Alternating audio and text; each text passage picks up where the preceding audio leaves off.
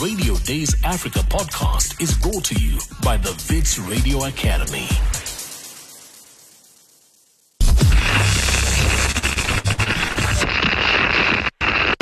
Three, two, recording?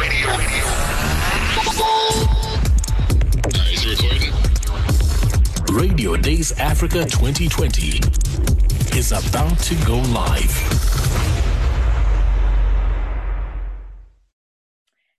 And we are live. Hello to each and every one of you that have registered for this panel today. It's an absolute pleasure to have you with us as we unpack and we explore the future and the realities of podcasting, and I guess in a, to a greater extent, media in general. So I'd like to thank Kaz Media and the Wits Radio Academy for their support of Radio Days Africa, and they are, of course, key to making all of this happen.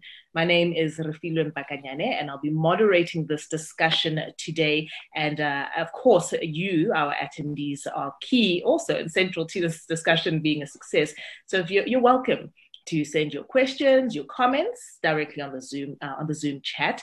And I think I may read out some of those questions as we go along, but most of those will also be banked for the Q&A session, which I think we'll have in the last 10 minutes of our panel discussion. And uh, you can also send those voice notes to 079 528 0000. That number's 079 528 0000. Send those voice notes, those uh, questions or comments, and interact with the panel. Uh, of course, don't forget to hit us up on social media.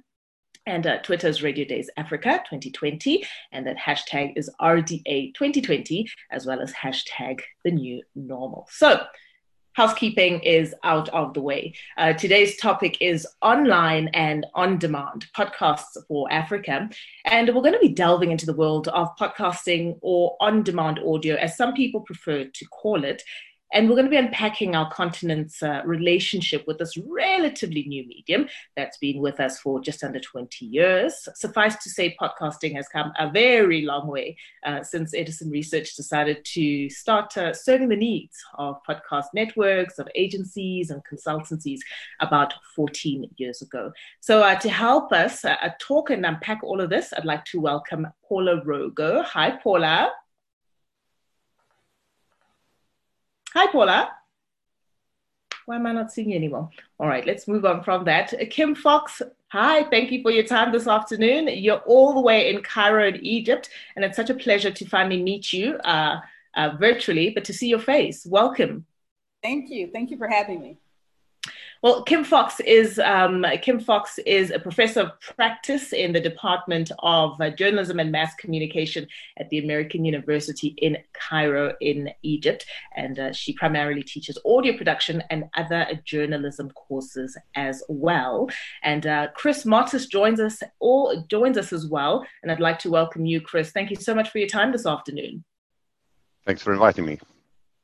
Absolute pleasure. Now, uh, Kim, uh, Chris rather, is the CEO and partner at Hindenburg Systems. Chris has uh, 30 years of experience in media production, entrepreneurship, management, as well as business development uh, in London and Stockholm, as well as in Copenhagen. And then uh, we bring it back home to Francois Retief in Cape Town. And uh, Francois is the co-founder of Iono.fm, one of the larger and I guess older podcast platforms uh, in South Africa. So, welcome to Radio Days Africa, uh, Francois. It's a pleasure to speak to you again.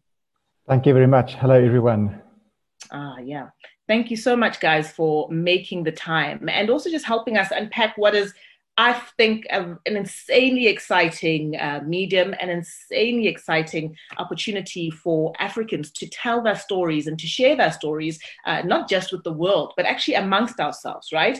Um, and and and um, start to finally unpack through our own voices uh, how we want to be represented out there in the world. But I'm going to start with you. Uh, I'm going to start with you, Kim, and just ask you how the recent organizing of Podfest Cairo actually went.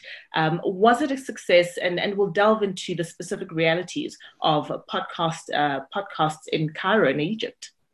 Yeah, I think what we'll end up talking about is the timing because it was it was very instrumental, and it wasn't obviously planned out because COVID hit when it did, uh, mm. because we went on a bit of a partial lockdown the following weekend.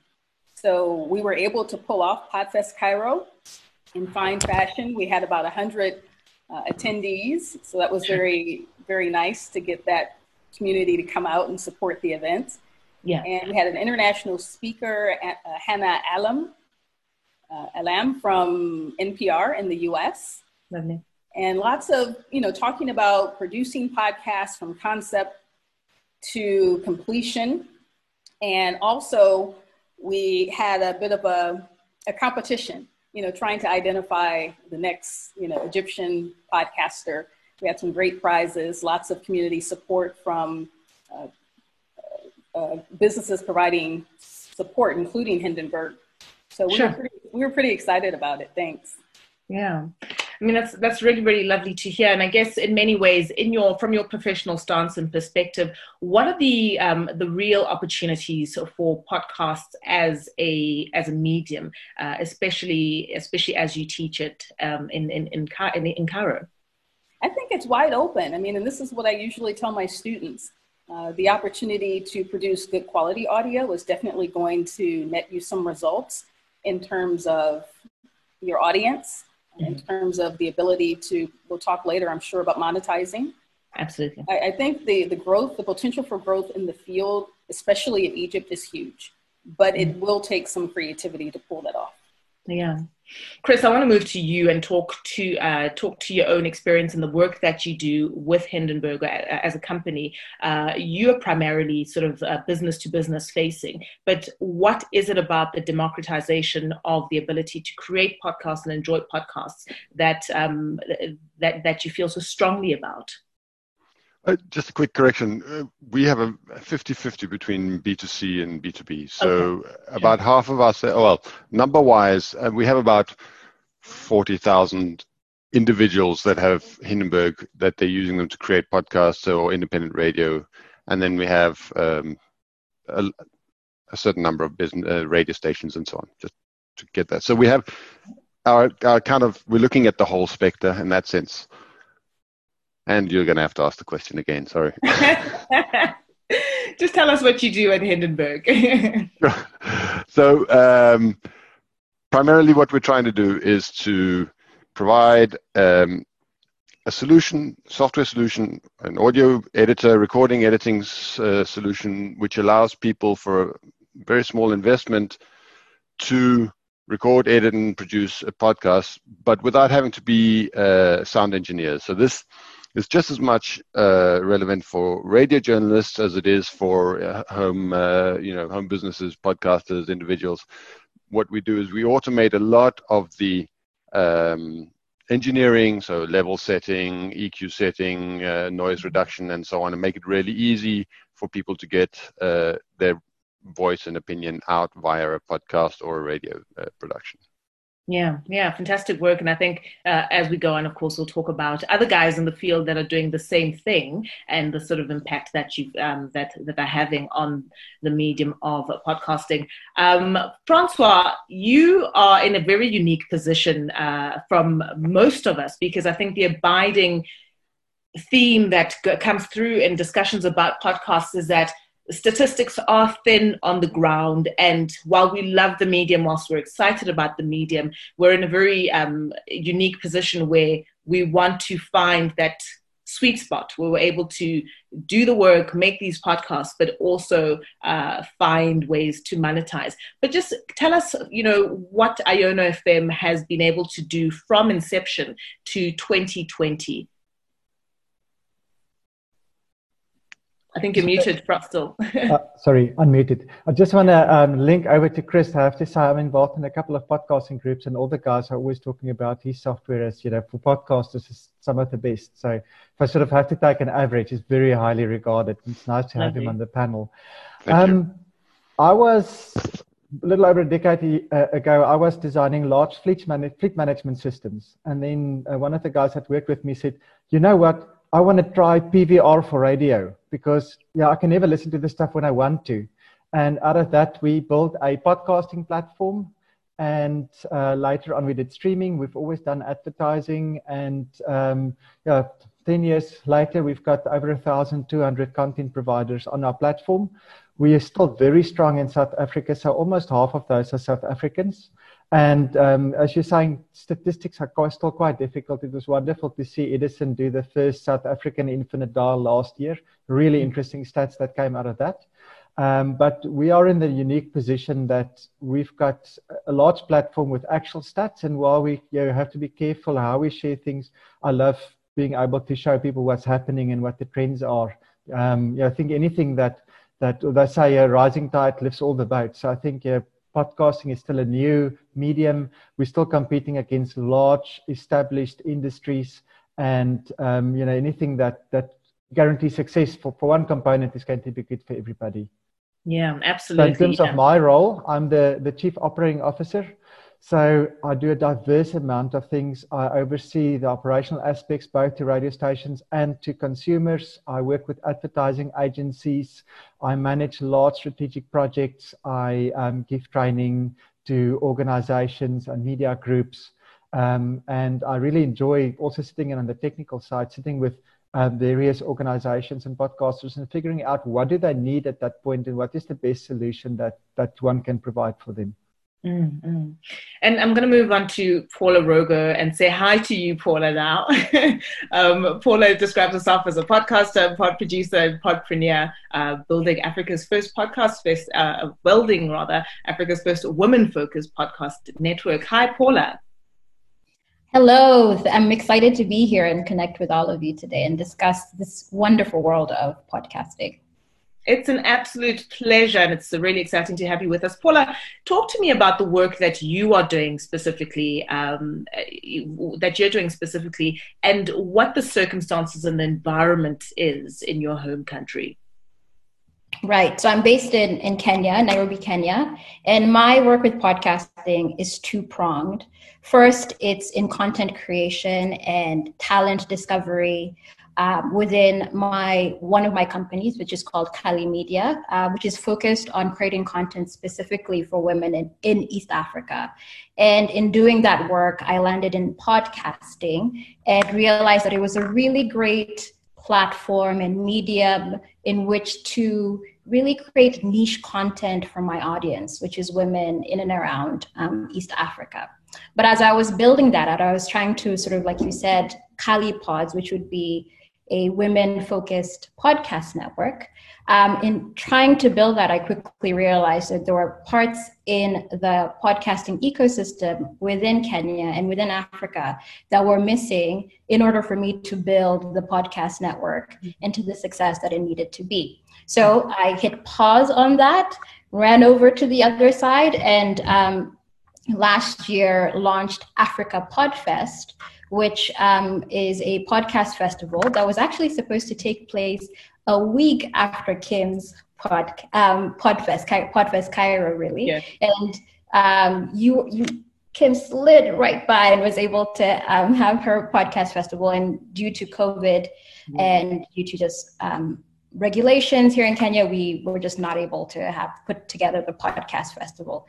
But really, the goal with Podfest is, of course, to create an event where people come from all over the continent, bring their ideas, their wisdom around podcasting from wherever they are on the continent, because we are all moving very differently in different countries. But also now, as we transition um, into a sort of year-round company, is how can we put pod, African podcasters first and provide them resources, provide provide them services, and create a really vibrant ecosystem for podcasting to flourish in Africa because I really think, and I think everyone will agree with me, I really think this is the medium to take over mediums in the next few years in Africa. Yeah. So, you know, in, in many ways, I've, I've, I've asked you all these questions and a bit of your background, not to establish your bona fides, but just to show what uh, an interesting array of panelists we have today and uh, your insights, the various in- insights that you bring to this conversation. I want to build on this point that you've just made, Paula, and um, whoever, I guess, I, I, guess I'll start with Kim. The opportunity um, the opportunity for podcasts on the continent for you uh, is one that is can be incredibly uh, interesting and exciting. But for a very very long time, we've tended to view podcasts as those archived you know bits of interviews or audio from the radio right? Of course, the, the sector's matured and we know it and understand it differently. But to the large, to a large extent, uh, traditional media treats podcasting as audio archiving. Um, and is it still is it problematic for the growth of the of, of the of the medium, or is it just fine? It'll mature in time. What do you think, Kim? No, I think it's fine the way it is. It's wonderful to have an archive. Uh, think about you know what we have access to from you know the past. Uh, I do a lot of oral history and oral history projects, and those are really based on we're creating an archive, we're creating a database that mm-hmm. someone can then use to create different audio stories. So I, I, think that that kind of growth is always there. You know, conducting interviews and I mean, creating a proper database for interviews and having that metadata that that's huge. It's really important, and the archiving of digital content is is also extremely important. Do you realize how much content we've lost when systems change? Mm. So I, I, think that's an important part of the archiving. Again, whether it's for radio or for podcasts, and it definitely gives us the depth that we can go back and listen to that content that was that came before us. Sure, sure. So, Francois, a large chunk of your clientele tends to be those radio stations, right, or established traditional uh, uh, media and radio, and they're doing exactly that. They are archiving their interviews, they're archiving shows and bits of those shows. But of course, we know that the understanding that actually creating a standalone podcast with high production value uh, is is the way to go. Has there been, for the most part, a sense of um, podcasts being pitted against radio or just seen as a complementary um, part of that ecosystem? Hmm. I think a lot of the big radio stations go on and they do what they do. But if you talk to sort of a podcaster on the ground, so looking at sort of your podcast groups, they will be very very vocal about the fact that you know uh, radio on demand is not the same as podcasting. But if you look at the two, you know, radio content is created to slot into a specific time slot. It's typically you know 15, 20 minutes, whatever, and that is really important. Whereas the big thing with podcasting is you know you're not tied to a clock. You can take the time to, to tell the story. If you look at successful um, like Radiolab for example they've got episodes of 20 minutes and episodes of an hour and 20 minutes sure. depending on what the story is. And i'm excited to see that radio is evolving and they're starting to figure out that you know for example you can have the news that didn't make it into the news bulletin or you have um, programs that are now uh, made as podcast first and then they cut them down to a, a, portion and they broadcast a part of that. So I think um, podcasters have already uh, figured out a lot of the stuff around how to use the medium. And I think um, radio is radio's got the audience, they've got the backing in how to create great audio. You know, and, and we find most of our top uh, um, of our top content providers come from a radio background. Mm-hmm. And you know they're learning to adapt and how to move this, uh, use this new medium to their maximum advantage. Sure. And to that end, Paula, what I'm what I'm interested in is finding out from uh, your Kenyan perspective is how are how are content trends uh, how do you view content trends um, in in your environment and in your work? Because of course i think the beauty and you'll all agree about i'm sure you'll all agree with this is that the beauty of podcasts is the ability to be incredibly niche right? To serve a very very specific um, area of interest in a market and and not have to worry about you know getting everybody in, in interested. So what are content trends looking like in in your in your part of the world, um, Paula. Yeah, and, and even just to even add to what you were talking about about um, um, radio using podcasting initially to archive, that's really not the case here in Kenya. In mm-hmm. fact, podcasting started more from independent podcasters, and radio has been very, very slow um, to even archive what they have on the air um, online. So it's very fascinating to sort of see the differences there. But and and then because of that, um, what's happened within the podcasting space and content trends is that a lot of the the popular podcasters and the podcasters who've really done well within at least the Kenyan context are those who offer content outside what the mainstream media is cover, covering. So some of our podcasts we're talking about, for example, is the Afro Queer podcast, which talks about the LGBTQIA plus community around Africa. There, um,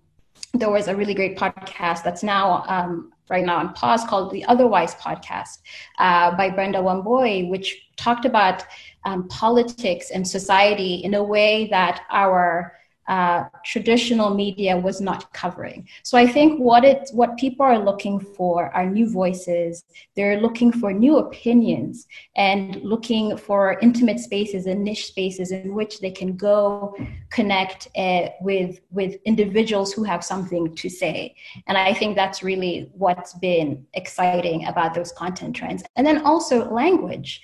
Um, the opportunities for uh, language podcasts, which we're slowly starting to see. Right now, podcasting is mainly among uh, city based, Nairobi based, or capital based. Um, socioeconomic strata, specific sort of upper middle class strata who speak English, who podcast in English, but it's slowly starting to to evolve, and it's beautiful to see the type of storytelling that's really coming out there.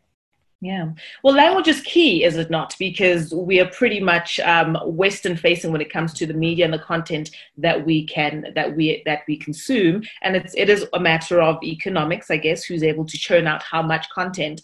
Um, and with the democratization or the lowered barrier to be able to creating um, podcasts, it really, really does make it uh, easier for Africans to create um, their own vernacular con- uh, podcasts. Chris, I'm curious from your perspective at Hindenburg, the ratio, the number of um, I'm going to say non-English, and not that English is the norm, the you know our, our normative sort of structure. But in many ways, I guess that's what we find ourselves in. It becomes the global lingua franca.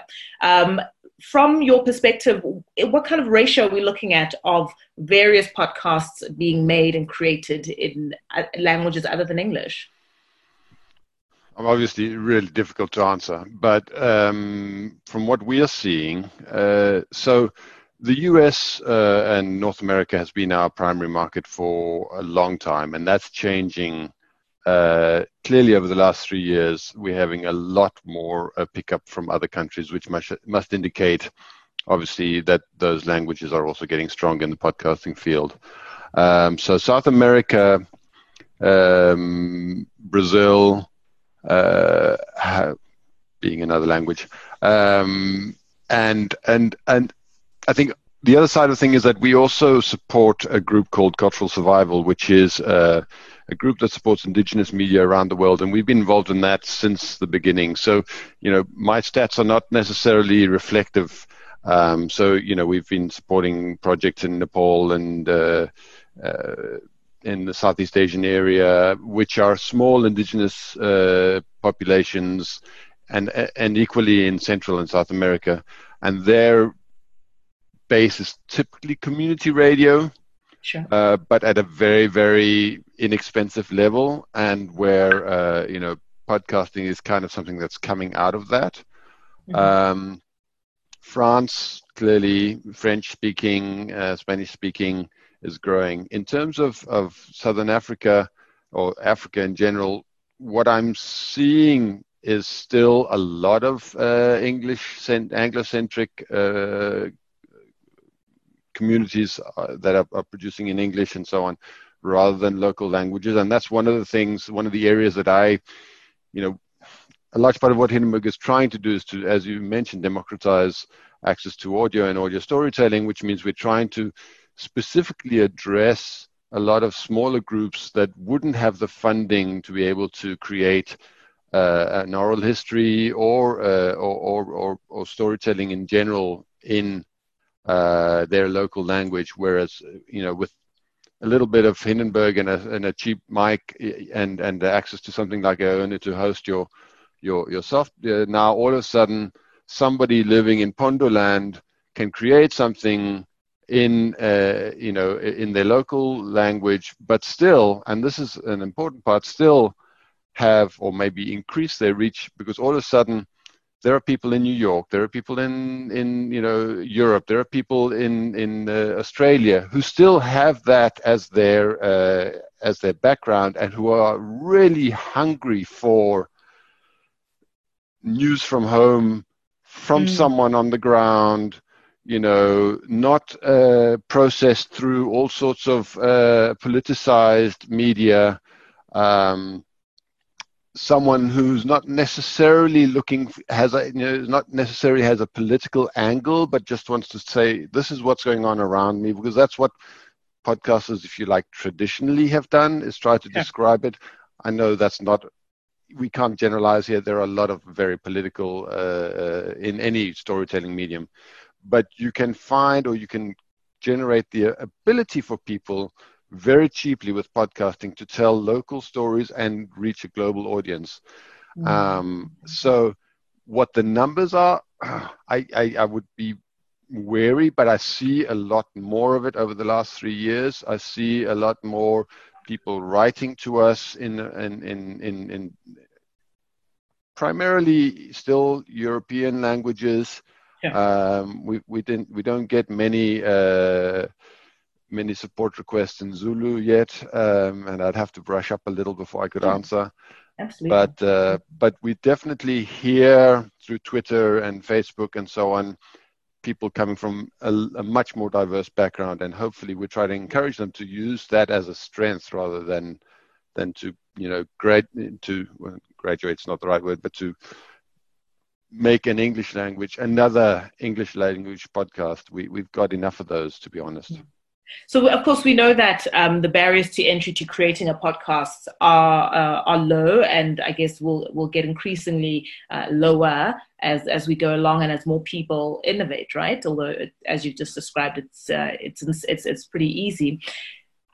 Is uh, have podcasts created an entrepreneurship uh, opportunity on the continent that, of course, never existed before, but one that is scalable. And when I talk about scalable, I, I'm, of course, going to look to the States, and you can jump in here, Francois, as well. Uh, and the work that guys like Spotify, for instance, have done by cornering that market and saying, this is how we're going to differentiate ourselves. We're going to focus on uh, podcasts. And not only are we going to focus on that, we're going to acquire a Gimlet Media, for instance, for $200 million. We're going to sign Joe Rogan for $100 million. Um, he's a YouTuber and a podcaster as well. And then we're also going to, you know, snap up the ringer, um, Bill Simmons, and look to reality TV stars like Kim Kardashian. Um, we're clearly still, as a continent and, and, and industry, in our infancy. But I want to I want to start by just asking what the opportunities that you are seeing on the horizon might be. Uh, maybe let's start with you, Paula. And do you mean opportunities in monetization? Entrepreneur, entrepreneurial and opportunities and right. monetization opportunities.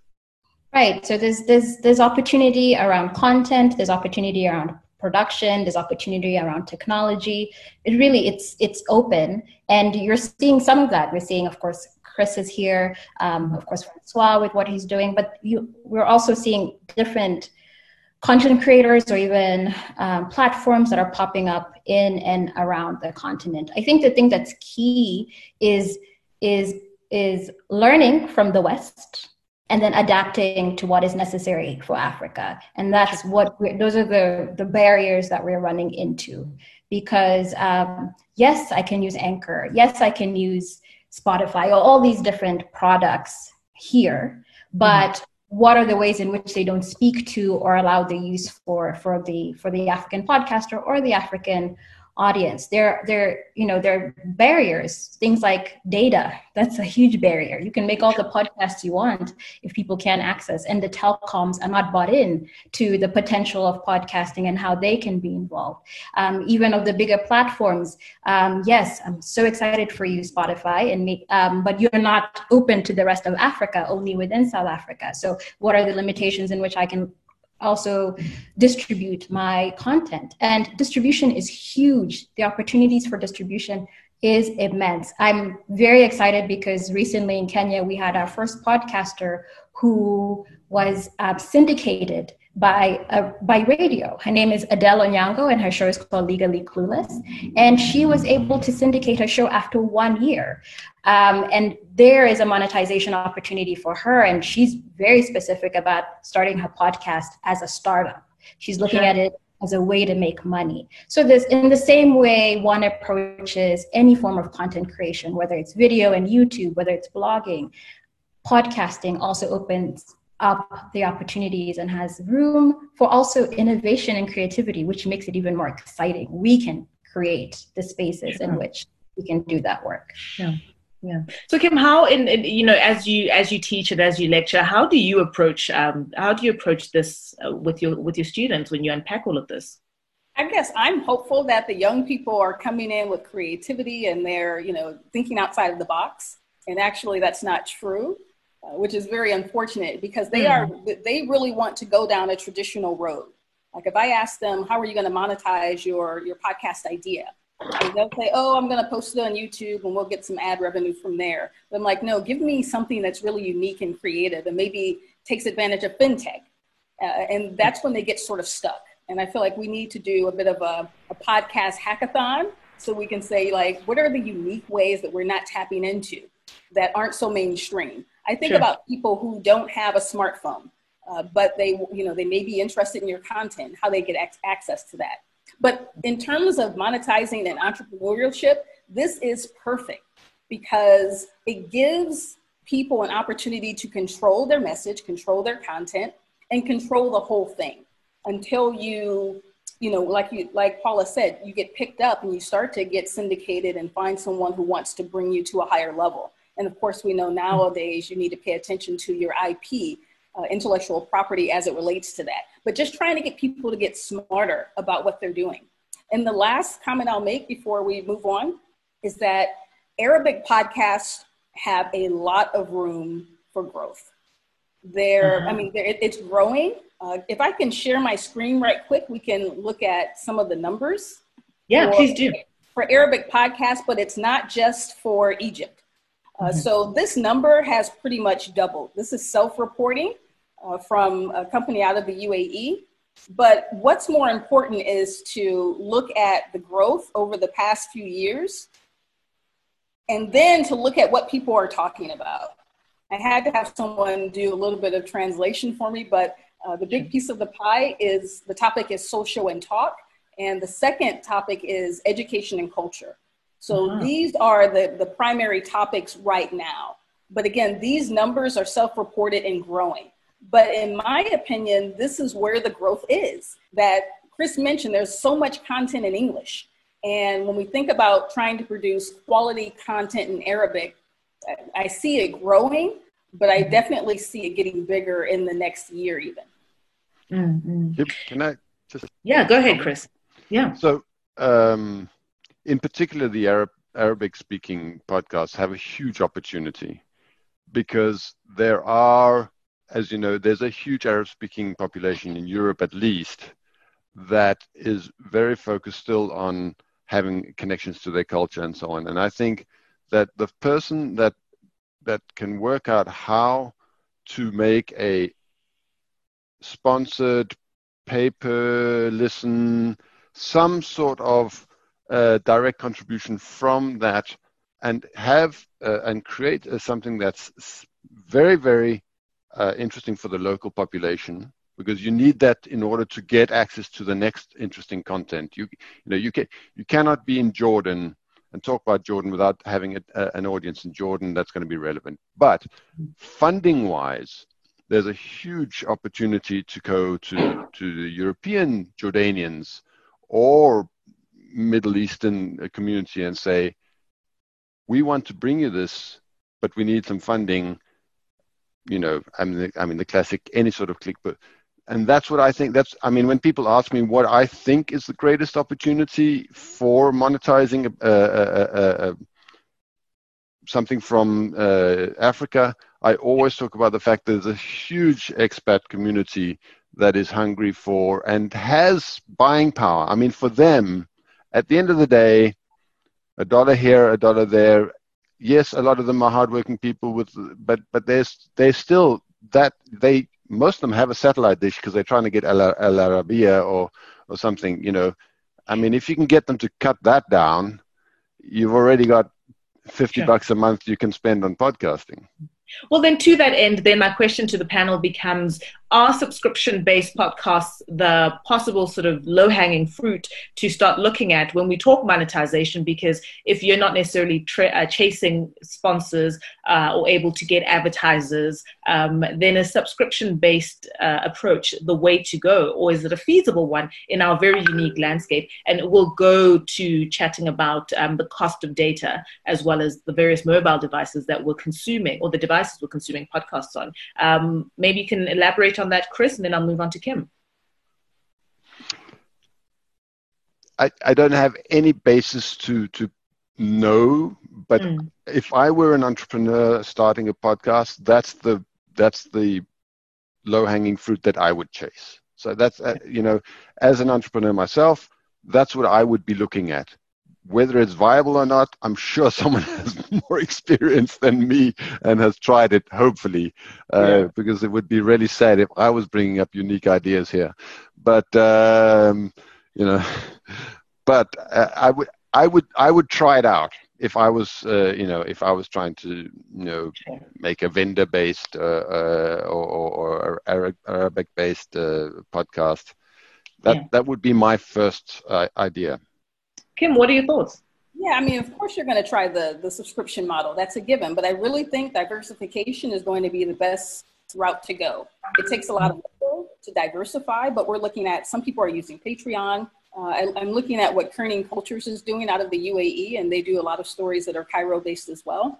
And what they're doing is just, you know, trying out a lot of different things. And so, like I said, they've got the Patreon, they've got people who are doing, you know, giving them small bits here and there uh, maybe some sponsorship. I think sponsorship is certainly a way to go where you can, uh, there's another company out of Egypt called Enterprise, and they just have a handful of sponsors who sponsor the whole thing. They sponsor a, a season. Uh, and I think sure. that's also a smart way to go. But I think diversification is going to be the best way to go to see what's working. Mm-hmm. Paula, your own thoughts on subscription-based, uh, the subscription-based approach, and how it might work, for instance, um, in in Kenya.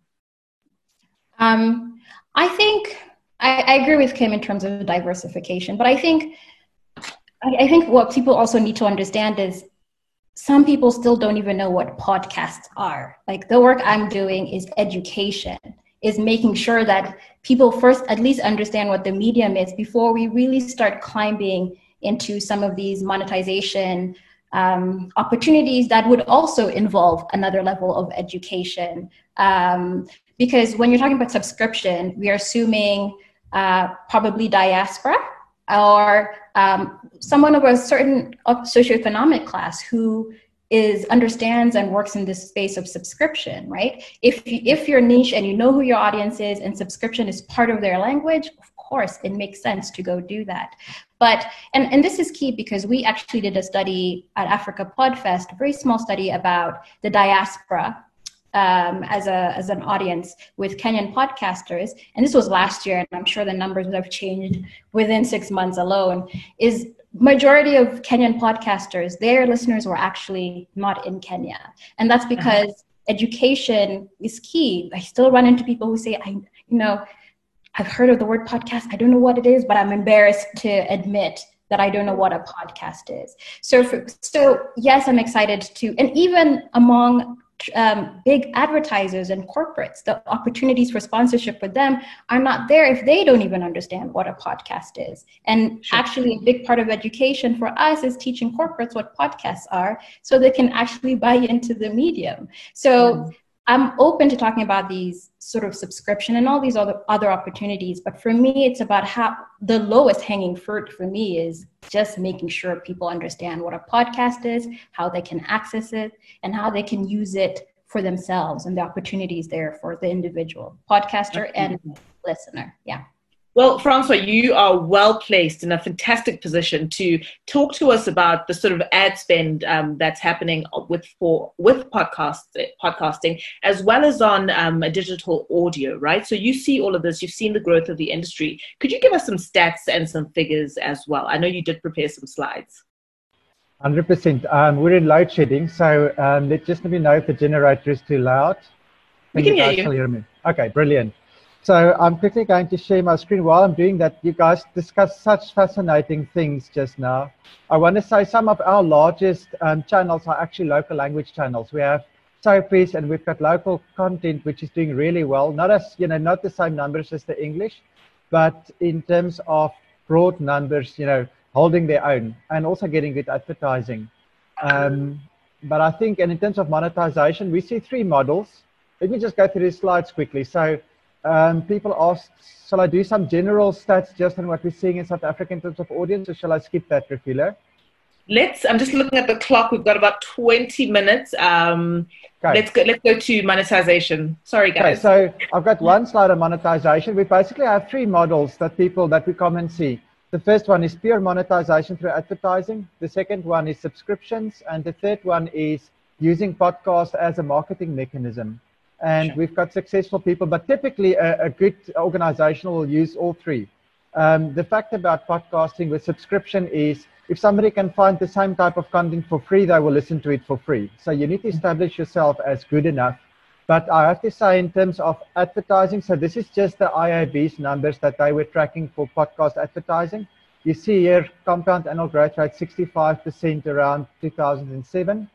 Been adjusted down a little bit because of COVID. So the prediction for 2020 is down from 29.6 to 14.7% in South Africa, we've seen an absolute explosion in advertising. We're basically already almost at what was spent last year. So, um, and it's still accelerating. So there's a good chance that we're going to double in terms of the amount of advertising that uh, businesses are spending on podcast and stream advertising on digital audio. So that is very exciting. It's still small compared to radio and traditional medium. So, you know, you're talking, you know, sort of less than 10%, but at these type of growth rates, it's something which is going to become very viable. And I think I've got a couple of slides on COVID and how it's changed listening patterns. But the short of it yeah. is that um, that COVID and the whole lockdown has really pushed digital audio into the front, into the forefront. More and more people are switching over. Um, we're seeing exciting things like our 18-year-old um, demographic, 18 to 24, suddenly has come back to podcasting you know, they're listening to stuff uh, across the board. We've seen massive growth. So very exciting there and good place to monetize, be that through subscription or through advertising. Sure. And a quick question, and uh, guys, if you have any questions for Francois, please go ahead and ask them. Um, I, I, just want to know of um, of the people that have heard uh, have heard of podcasts and actually know what they are, because of course, as Paula was saying, education about podcasting is something that needs to be done really, really heavily. How many um, how many podcasts are South Africans in general listening to uh, weekly? Um, I didn't prepare the weekly numbers, but I can tell you in South Africa with a population of about 50 million, we had last year we had uh, close to 6 million people on our platform through the course of the year. And sure. um, this is the podcast growth number. So it's a compound annual growth rate over the last five years, currently of 45%. So, um, so that's very exciting. Not as big as radio yet, uh, um, but it's something which is definitely catching up is there a direct correlation between uh, ad spend on podcasts and digital audio taking away from um, taking away from radio ad spend? Uh, is it direct, or are advertisers essentially just trying to fill, you know, check all the boxes and, and diversify within within their um, advertising ecosystem? Um, I don't have direct data on that. I know sure. that especially since the lockdown, um, advertising revenue in um, radio has been falling. A lot of it has been moved, moving over to digital. But I would like to think that it's you know, additional options. Obviously, there's only one pie that needs to be sliced. But um, hopefully it's not, you know, it's, it's not competing, but it's, it's sort of tools that a radio station can use to diversify their, their income streams. So, mm. um, but at the end of the day, as you say, you know, there's only so much being spent on advertising. So, um, you know, some of the other industries are going to lose if audio starts picking up. Sure.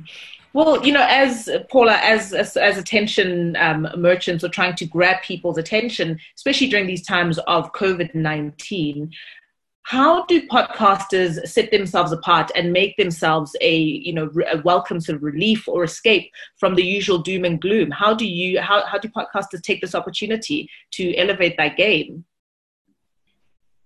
First of all, the number of podcasts around the continent that have come out in the last few months have been incredible. I think it's the it's the fact that COVID, we're at home, you have time to start something. Maybe podcasting is a thing I always wanted to do. So a lot of people are doing that. And we know that discoverability of podcasts is extremely difficult. And hopefully with Google Podcasts, we're an Android continent, um, investing more in, in, in their podcast space, the opportunities for discoverability are great. And what you're talking about is really audience development. It's the sure. it's what any audience development that any person on any medium would need to do. How do you connect with your audience? How do you meet them where they are? And then how do you do you expand from there? And there are different ways, um, and it's it's also understanding the market. Um, um, um, and there, there are different ways around it. I think it's, it really depends on who your audience is. And once, once I can understand who you're talking to, it's easier to figure out how you reach them. But it's a combination of being digital, being on yeah. social, and all that work, but then also offline. There's work that also happens offline. Do you have events? Do you actually connect with your audience, not on your podcast? Um, how do you get the word out there? And some people are actually using other mediums to do it. So they'll go on radio in order to talk about their podcast and expand it. They'll use YouTube as well, which is a great space for for discovery as well to um, expand their audiences for their podcast. So there are different strategies that one can sort of look to to to yeah. expand and reach new audiences. Kim, I'm gonna I'm gonna come to you and ask the same question. Also, bearing in mind that unfortunately, because of COVID and the various lockdowns that um, countries have seen, people's affordability, right, being able to buy data has been compromised, or being able to afford data has been compromised. Uh, we're sitting in a situation here in South Africa where we have one of the highest data costs on the continent. So, of course, that's definitely hit uh, the consumers in the pocket, and it's it's made, I guess, what Paul is talking about, discoverability, uh, that bit more difficult. But what are the opportunities now to differentiate yourself during this period that you see? like I said before, I think it's going to take a lot of labor to pull it off. And I'll build on what Paula said in terms of your who's your audience. I mean, I have a podcast called the Ekia Master Podcast, um, and we mostly produce narrative nonfiction stories in English, uh, but we do a couple in Arabic. And so people are like, "Well, who's your audience, and who are you talking to?" And it, you know, it, people get confused. Uh, and sure. so if you're not doing the audience research, or if you're not doing a proper proposal for your podcast and a business proposal at the same time, you'll find yourself in a, a bit of troubled water along the way. Uh, so, on the, the, front end, you should be doing the proper research so you can try and figure out uh, what possibilities exist, not only to monetize, but to grow that audience in these difficult times. If, if people can't afford the data, or if people can't afford to say what subscribe to your podcast, then where are you, who are you? Who's your audience? Where are your listeners? And how are you going to grow from there? Sure. And, and to that end, the research looks like how if you are starting something for yourself and uh, you can only get this so Edison Research Infinite Dial summarized version, and you can't, you know, you can't afford to subscribe for a ten ten thousand dollars to that annual podcasting report, right? Right.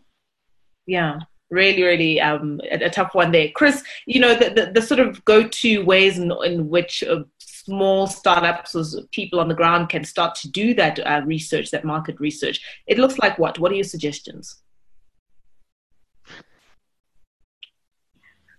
To put you on the spot. Right, put on the spot. You're still, you're muted. You're muted. Hey, Chris, you're muted. I got it. I got it. Sorry, it was supposed to unmute automatically, but there you go. Uh, so I would ask Francois. That's how the, the can is being kicked down the road to you. He's the one that has the data, yes. Yeah. How, how do we begin to research under these difficult circumstances where we don't have huge purses, uh, huge, uh, large pockets, for instance? Um, so I was actually answering one of the questions from Paula Diaz in the in the, the web chat. So you're asking about, can you just rephrase the question very quickly? Or repeat the question? Okay. We're thinking about, you know, if we want to do So the question was Yes. Go ahead. Sorry. Kim dropped out. But if you want to do your own market research, where should yes. one start looking if, for instance, you can't subscribe or uh, to Edison Research or any of those? Yeah. That is quite a difficult question um, because it depends on your budget. So obviously, if you've got enough money to subscribe, then you know you can just either pay somebody to do the research for you or just buy the resources you need. In a cash trap sort of environment, somebody needs to, you know, you need to be clever. Um, and some people are doing their own research, you know, um, some people are talking to others who got the information, but it's basically it's a function of the, the, the resources you have available and how clever you can do this. It's a little bit like marketing as well. People ask me, you know, how do I market my podcast? And similarly, it's a function of how man, much money do you have, what connections do you have, how can you solve the problem. So there's not really one size fits all, in, in my opinion, there. But I would say mm. tap, in, tap into net. So let's say you're a podcaster or a broadcaster, tap into the networks that's doing this. There's a lot of people that's very excited, you know You've got pot meet events. You've got the Podfest. Paula, by the way, it's great to see you on the, the call as well. We've also spoken in the past. Um, and there's a lot of people that will help you. Um, so connect to other people that's trying to solve the same problem as you. Sure. And uh, Rich, can I add that? Because at Podfest, we are research is actually going to be one of our biggest um, one of the biggest things we'll be investing in. And it doesn't have to start, it can start small because we already have a community of podcasters that we work with. And half the time, even the survey I talked about about diaspora and podcasts, all we did is email them and ask them to fill out a survey. That was it. We had 78 people respond, and then we started from there. And then um, next year we'll expand um, because also what we're doing is we've grown. Uh, we're building a database of African podcasts, and so we have contacts of all these different podcasters around the continent. And people want to know this information, so they're willing to share their own information in order to to grow.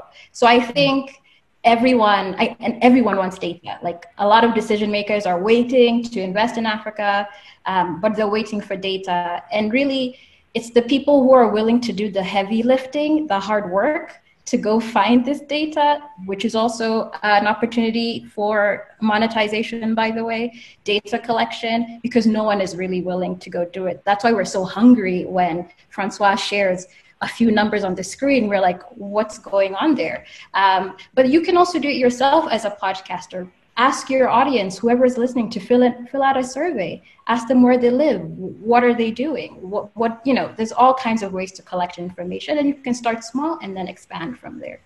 All right, Kim. I think you wanted to elaborate. Yeah, I'll just make one quick point. Universities. I mean, this is what I do in academia, and you can always look to your uh, college professors who are teaching in media and say, hey, let's collaborate. And this is one quick way that you might be able to get some of these numbers. I like uh, to build on what Paula said, you start off small and you do something incrementally. Because universities might have a budget for a small research budget that they can build on. Yeah. Francois, you want to build on that before we move on over and take some questions? We've got uh, eight minutes left on the clock, and uh, I want to I want to get to the audience's questions. Um, I, I think uh, I was also once more I was answering questions, so I think just let's uh, we can move on with that. I'll All right, fantastic conversation just now. Well, whoever might want to answer this, but I'm going to start off with a super basic question, um, which goes: This is from Gwena asking, how does one differentiate from an audio podcast versus video podcast, like on YouTube? Uh, we've already spoken about monetizing, of course, from podcasts, but do, do we call video podcasts podcasts? or are they just vids? I think it can be. Um, you know, it's a yeah. pod, it's a podcast in the format with with video, um, but you need to make sure that you add a lot of value in your video because on on I know our podcast, low quality podcast is ten megs per hour that you pay, which in and, and video, you know, you're talking at least you know 200 maybe 500 megs per hour in africa that's a huge expense that you need to justify so, um, so I think you can call both of them, but just you know, be cautious if you go into this. Make sure that you use your uh, um, your data and you know you use your audience means optimally to, to be successful. Sure. Um, we're talking earlier on about uh, strategy as well uh, and how to monetize. Um, Paula saying Urban Cafe and Namibia have a great strategy in syndicating podcasts, and then also saying that um, Ultimate Media selling clients on the power of both, of traditional radio and digital, and saying that the best campaigns do use both. So, to your point, Kim, absolutely, you need to switch it up and be as creative as possible uh, in that regard. A question for you, Francois, because we love stats and some figures would um, the question was how many downloads on average uh, the number of downloads per episode that you see on iono and what um, what's good and what's bad in our context. Yes. So we work with large radio stations, big media groups, right down to single persons doing podcasts. I think if you're a single podcaster in South Africa, if you talk about so if you talk about episodes, you need to look at how many episodes does this person publish per month. So normally we just work with a total amount of downloads for a channel or a show, which in South Africa, if you're in the tens of thousands per month, you know, you start moving into the upper 10%. Um, but, you know, there are episodes which are getting hundreds of thousands of downloads per episode. It all depends on your audience and uh, um, sort of the power that you have behind your organization. Okay. Um, here's one, Francois. How do you, how does Iono deal with music rights? And I guess if any of you want to chime in on the idea of, um, you, you touched earlier on, Paul, on mm. IP, but specifically for your podcast. But when it comes to utilizing music, um, how does Iono deal with that, Francois? Um, we, firstly, we give people guidance in terms of music rights because a lot of people don't understand it. But in our terms and conditions, we steer clear of it. So we say that if you upload content to Iono, you need to have the rights to make that available to us. Uh, in some cases, we will query with people whether they've got the rights to distribute, but unfortunately, the legislation around music and IP is still very complicated in the case of podcasting. So, general advice there would be to steer clear of it. You know, do proper podcasting. Don't try and do a music show or something like that. Anyone else on the panel want to speak to that? Yeah. Um, go ahead, Kim. Sorry. I'll make it quick. Just try to mm. find friends who can produce some music beds for you. Just yeah. get real creative. It's going to be something great for them when you give them credit for doing the music. And there's lots of royalty free music out there on different platforms mm. too. Mm. Paula, go ahead. Sure. There's if with your friends, even though people don't want to talk contracts, just make sure something is signed off that it's okay for, for you to use um, their audio. And the thing, there's a lot of free content, of course. Um, but what you find is when you start digging, especially if you want something that's particular to the rhythm and mood of Africa, um, some of the audio out there is really stereotypical. So there's also opportunity in music for podcasts for anyone who's entrepreneurial out there. I would definitely be interested in that because I know I've struggled with finding good music, uh, music for um, my podcast that I'm working on as well. Sure. Um, Michael's got a question again for um, Francois, which is in terms of you gave us figures on the doubling and the growth of ad spend in South Africa during this period. Uh, are you able to give a total rand amount? Uh, Michael would like that to put it into perspective. Um, I'll have to just look at those numbers. There's some there's some uh, um, protection and protection of IP items around that which I need to consider. So, but we're talking we're talking in the um, in the millions range. So, um, so as I said, still, if you compare that to to radio spend, which is in the billions, then you know it's still. And keep in mind that's only on our platform. Sure. Um, so, but that's sort of where we are at the moment. Yeah, um, an interesting one, an interesting one that I saw earlier on. I'm just trying to find this. Um, just trying to find this. Yeah. Yeah, someone was asking about francophone countries, um, yeah. and so Sorry. both both Sambaroff, Bukoto, and and Michael were asking about uh, yeah. francophone countries, and and we we can only obviously uh, make uh, projections based on what we're seeing, and primarily we've been working with different uh, uh, broadcasters in West Africa, trying to um, uh, promote podcasting, we're seeing almost no uh, pickup from individual podcasters in West Africa, mm. uh, except through France. So uh, almost people that are expats in France trying to talk back or, or about, uh, you know, uh, uh, rather than, than coming from down there. Um, and and so I I would you, Paul is talking about education. I think in West Africa we are at a almost invisible level. Uh, is my totally unqualified opinion, but just based on our, you know, we we have conversations going from different places, and that's what we're seeing is just about nothing. And we're working trying to find someone to support. I mean, we, you know, we provide software to Afriqueer, we provide software to different for free because we want to promote them, and we have nothing in West Africa. Is it a function of people's ability to, um, not just education by podcast, but the cost of data, for instance, as well as the devices they're able to um, access them on? I, I, think it's just a question of no one is is even knows what that means in in a you know obviously someone does, but but there, uh, no audience of any size is there. So people are not thinking they're thinking I'll go to and do radio as a as an audio kind of career uh, is my again totally unqualified. There is no data that I know of. Mm-hmm. Right, I, I, I agree to a point because there's Anglophone West Africa and then there's Francophone West Africa. Sure. And when it comes to Francophone and Lusophone countries, it's it's quiet. It's very mm. quiet. And what action you see, at least uh, from those sort of particular languages, is coming from Europe or the diaspora speaking back home. I agree mm. with that.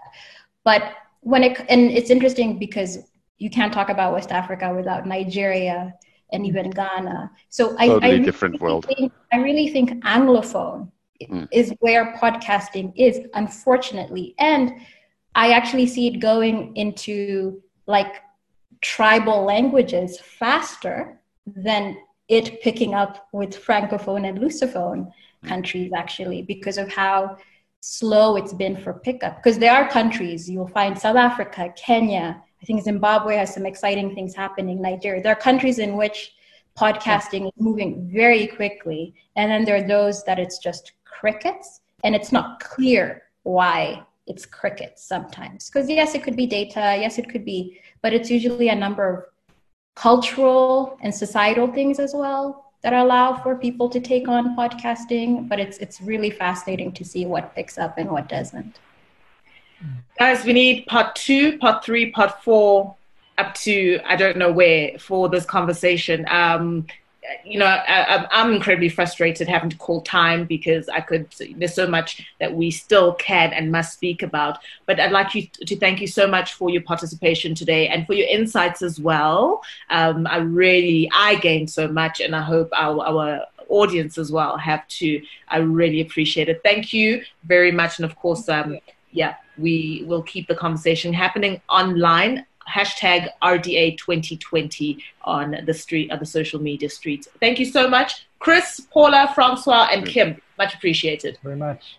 All right. I'd like to thank our. Thank you for joining this Radio Days Africa session.